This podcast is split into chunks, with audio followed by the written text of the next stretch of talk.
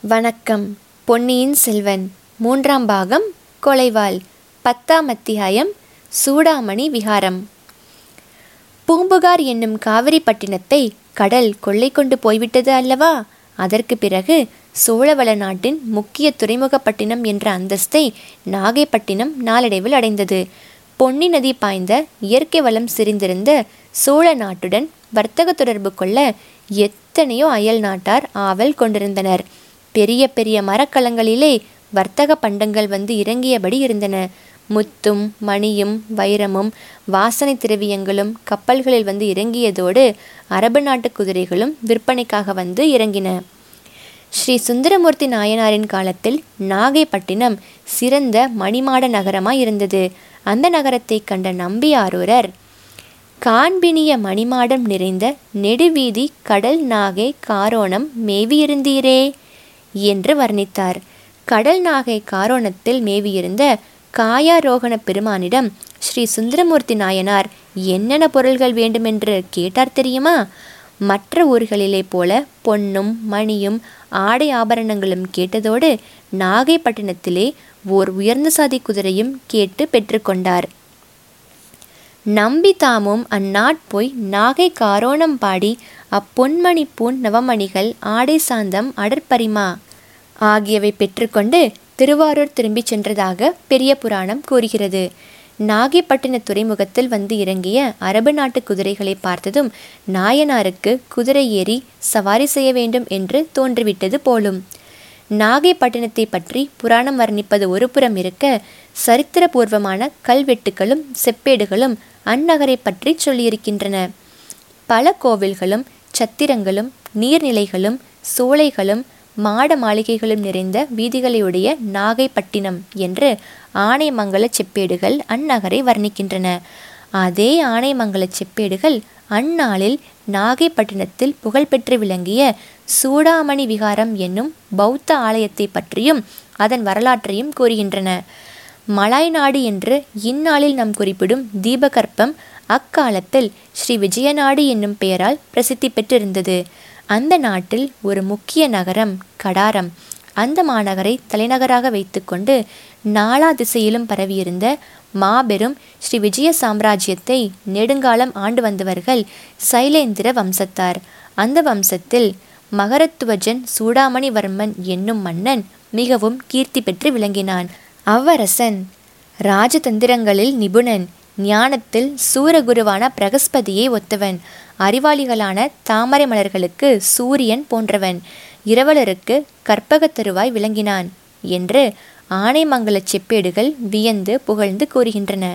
அத்தகைய பேரரசரின் மகன் மார விஜயோத்துங்கவர்மன் என்பவன் தன் தந்தையின் திருநாமம் நின்று நிலவும்படியாக மேருமலையையொத்த சூடாமணி விகாரத்தை நாகைப்பட்டினத்தில் கட்டினான் என்று அச்செப்பேடுகள் கூறுகின்றன. கடாரத்து அரசனாகிய மார விஜயோத்துங்கன் நாகைப்பட்டினத்திற்கு வந்து புத்த விகாரத்தை கட்டுவானேன்? என்று வாசகர்கள் கேட்கலாம். சோழவள நாட்டுடன் நீடித்த வர்த்தக தொடர்பு கொண்டிருந்த அயல் நாடுகளில் ஒன்று ஸ்ரீ விஜயநாடு. அந்நாட்டு பிரஜைகள் பலர் நாகைப்பட்டினத்துக்கு வந்து நிரந்தரமாகவே குடியேறி இருந்தனர். வேறு பலர் அடிக்கடி வந்து திரும்பினர். கடாரத்து அரசனும் அவனுடைய குடிகளும் புத்த மதத்தை சார்ந்தவர்கள். அவர்கள் புத்தரை வழிபடுவதற்கு வசதியாய் இருக்கட்டும் என்று தான் அம்மன்னன் நாகைப்பட்டினத்தில் சூடாமணி விகாரத்தை கட்டினான். புத்த மதத்தின் தாயகம் பாரத தேசமாயிற்றே என்ற காரணமும் அவன் மனத்தில் இருந்திருக்கலாம். தமிழகத்து மன்னர்கள் எக்காலத்திலும் சமய சமரசத்தில் நம்பிக்கை கொண்டவர்கள். ஆகையால் அவர்கள் நாகைப்பட்டினத்தில் சூடாமணி விகாரம் கட்டுவதற்கு அனுமதி கொடுத்தார்கள். அனுமதி கொடுத்தது மட்டுமா?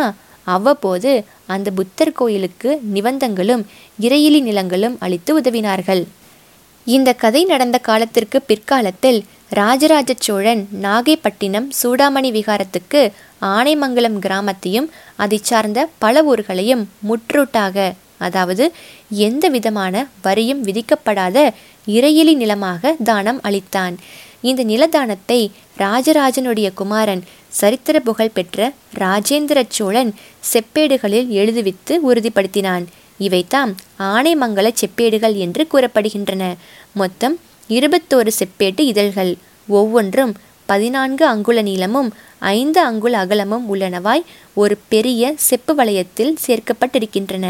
இச்செப்பேடுகள் சமீப காலத்தில் கப்பல் ஏறி கடல் கடந்து ஐரோப்பாவில் ஹாலந்து தேசத்தில் உள்ள லெயிடன் என்னும் நகரத்தின் காட்சி சாலையில் வைக்கப்பட்டிருக்கின்றன. ஆகையினால் இச்செப்பேடுகளை லெயிடன் சாசனம் என்றும் சில சரித்திர ஆராய்ச்சியாளர் குறிப்பிடுவதுண்டு. விஜயாலய சோழரின் காலத்திலிருந்து சோழ மன்னர்கள் சிவபக்தியில் திளைத்தவர்களாயிருந்தனர். ஆதித்த சோழரும் பராந்தக சோழரும் கண்டராதித்தரும் சைவப்பற்று மிக்கவர்கள். பற்பல சிவாலய திருப்பணிகள் செய்வித்தார்கள். எனினும் அவர்கள் பிற மதங்களை துவேஷிக்கவில்லை. தங்கள் ராஜ்யத்தில் வாழும் பிரஜைகள் எந்தெந்த மதத்தைச் சேர்ந்தவர்களாயினும் அவர்களையும் அவர்களுடைய மதங்களையும் நடுநிலைமை தவறாமல் பராமரித்தார்கள். சுந்தர சோழ சக்கரவர்த்தி தமது முன்னோர்களை காட்டிலும் சில படிகள் முன் சென்றார். புத்த பள்ளிகளுக்கு விசேஷ சலுகைகள் அளித்தார். இதனால் சோழ சாம்ராஜ்யத்தில் அச்சமயம் வாழ்ந்திருந்த பௌத்தர்கள் அனைவரும் மிக்க உற்சாகம் கொண்டிருந்தார்கள். இலங்கையில் அருள்மொழிவர்மர் இடிந்து போன புத்த விகாரங்களை புதுப்பிக்கும்படி ஏற்பாடு செய்தது அவர்களுடைய உற்சாகத்தை மேலும் அதிகமாக்கி இருந்தது. அப்படியெல்லாம் இருக்க இன்று அந்த பெயர் பெற்ற சூடாமணி விகாரத்தில் நேர்ந்த குழப்பத்துக்கு காரணம் என்ன? பிக்ஷுக்கள் நிலை கொள்ளாமல் அங்குமிங்கும் பரபரப்பாக ஏன் ஓடிக்கொண்டிருக்கிறார்கள்? சூடாமணி விகாரத்தின் வாசற்புறத்தில் என்ன அவ்வளவு இறைச்சலும் கூச்சலும்? நல்லது நாமும் சேந்த நமுதனை பின்பற்றி சென்று பார்ப்போம். சேந்த நமுதனும் மற்ற இருவரும் கால்வாயின் வழியாக படகை செலுத்தி கொண்டு சூடாமணி விகாரத்தின் உட்பகுதிக்கு வந்துவிட்டதாகச் சொன்னோம். அங்கே ஒருவரையும் காணாமையால் சேந்த நமுதன் தட்டு தடுமாறி வழி தேடிக்கொண்டு விகாரத்தின் வாசற்பக்கம் போய் சேர்ந்தான். அங்கேதான் பொதுமக்கள் வந்து வழிபடுவதற்குரிய புத்தர் பெருமானின் சைத்தியம் என்னும் கோயில் இருந்தது. பக்தர்கள் பலர் அந்த காலை நேரத்தில் தாமரை மலர்களும் செண்பக பூக்களும் மற்ற பூஜை திரவியங்களும் நிறைந்த தட்டுக்களை ஏந்தி கொண்டு வந்திருந்தார்கள். ஆனால் வந்த காரியத்தை அவர்கள் மறந்துவிட்டதாக தோன்றியது. சைத்தியத்தில் ஏறுவதற்குரிய படிகளில் புக்த பிக்ஷுக்கள் நின்று கொண்டிருந்தார்கள். அவர்களை நோக்கி கீழே நின்றவன் ஒருவன் ஏதோ சொல்லிக் கொண்டிருப்பதை சேந்தன் அமுதன் கண்டான்.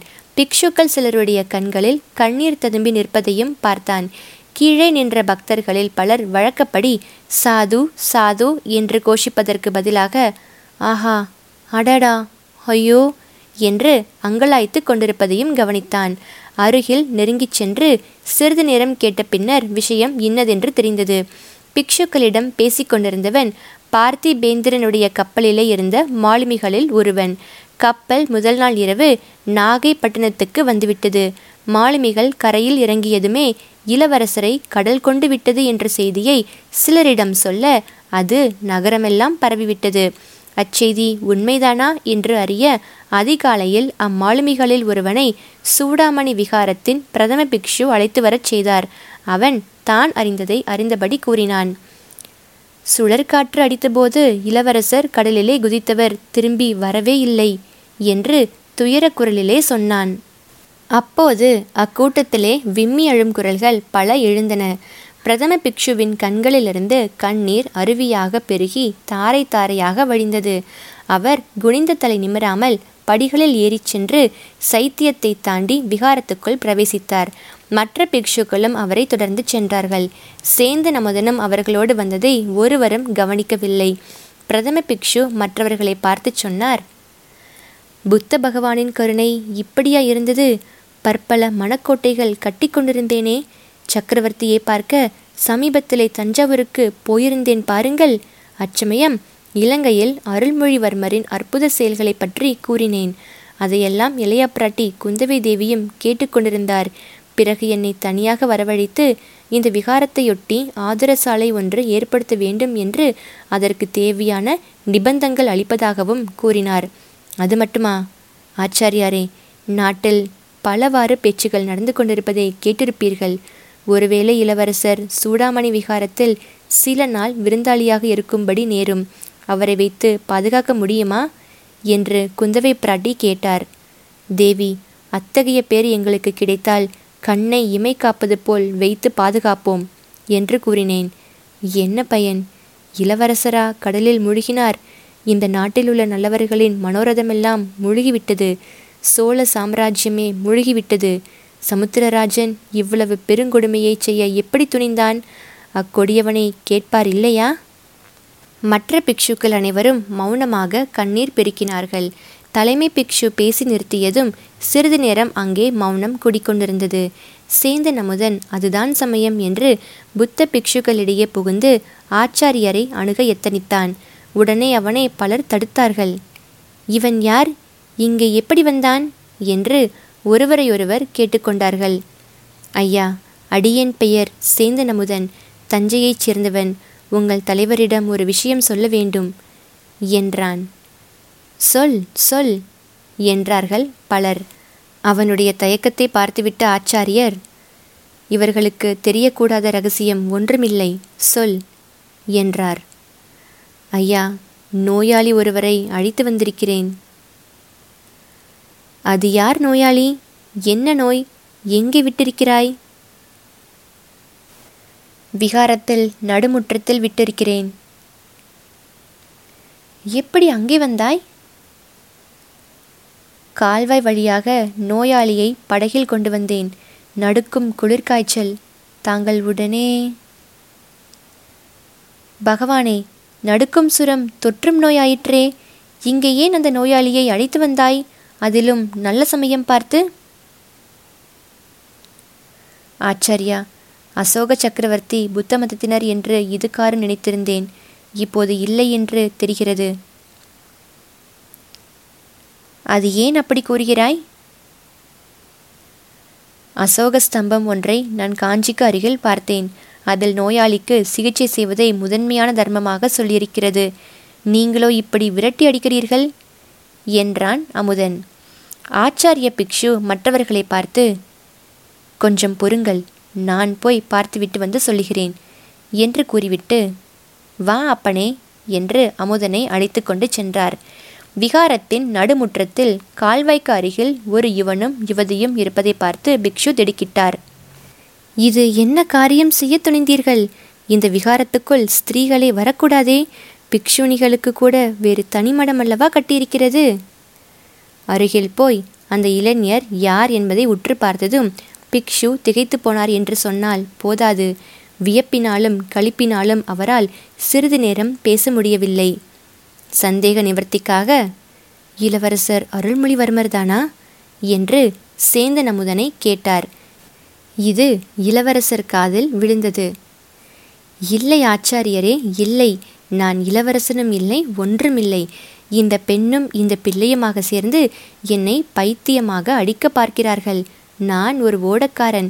சற்று முன் இந்த பெண்ணை பார்த்து பெண்ணே என்னை மனம் புரிந்து கொள்வாயா? இருவரும் படகில் ஏறி தூர தேசங்களுக்கு போகலாம் என்றேன். இவள் ஏதேதோ பிதற்றினாள். நான் உலகத்தை ஒரு குடை நிழலில் ஆளப் பிறந்தவனாம். ஏழை வளைஞர் குல பெண்ணாகிய இவள் என்னை மணந்து கொள்ள மாட்டாளாம். நான் சுகமாயிருந்தால் இவளுக்கு போதுமாம். வருங்காலத்தில் என்னுடைய மகத்தான வெற்றிகளை கேட்டு இவள் மகிழப் போகிறாளாம்.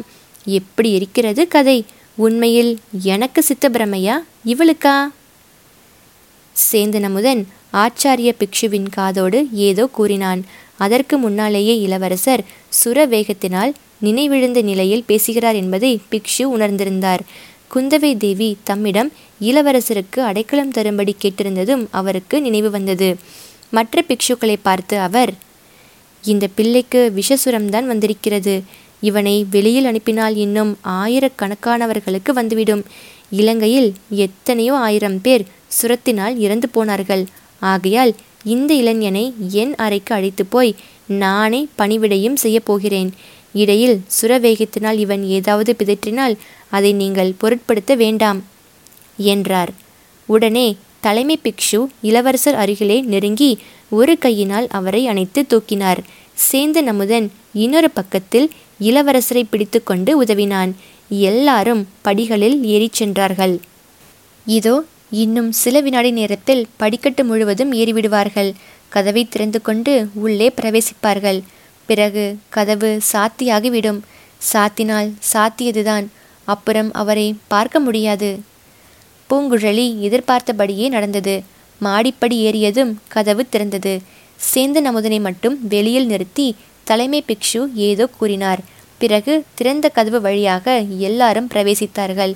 கதவு படார் என்று சாத்திக் கொண்டது. அது பூங்குழலியின் இதயமாகிய கதவையே அடைப்பது போல் இருந்தது. இனி இந்த பிறவியில் இளவரசரை பார்க்கலாம் என்ற நிச்சயம் இல்லை. அடுத்த ஜென்மத்திலாவது அத்தகைய பாக்கியம் தனக்கு கிடைக்குமா?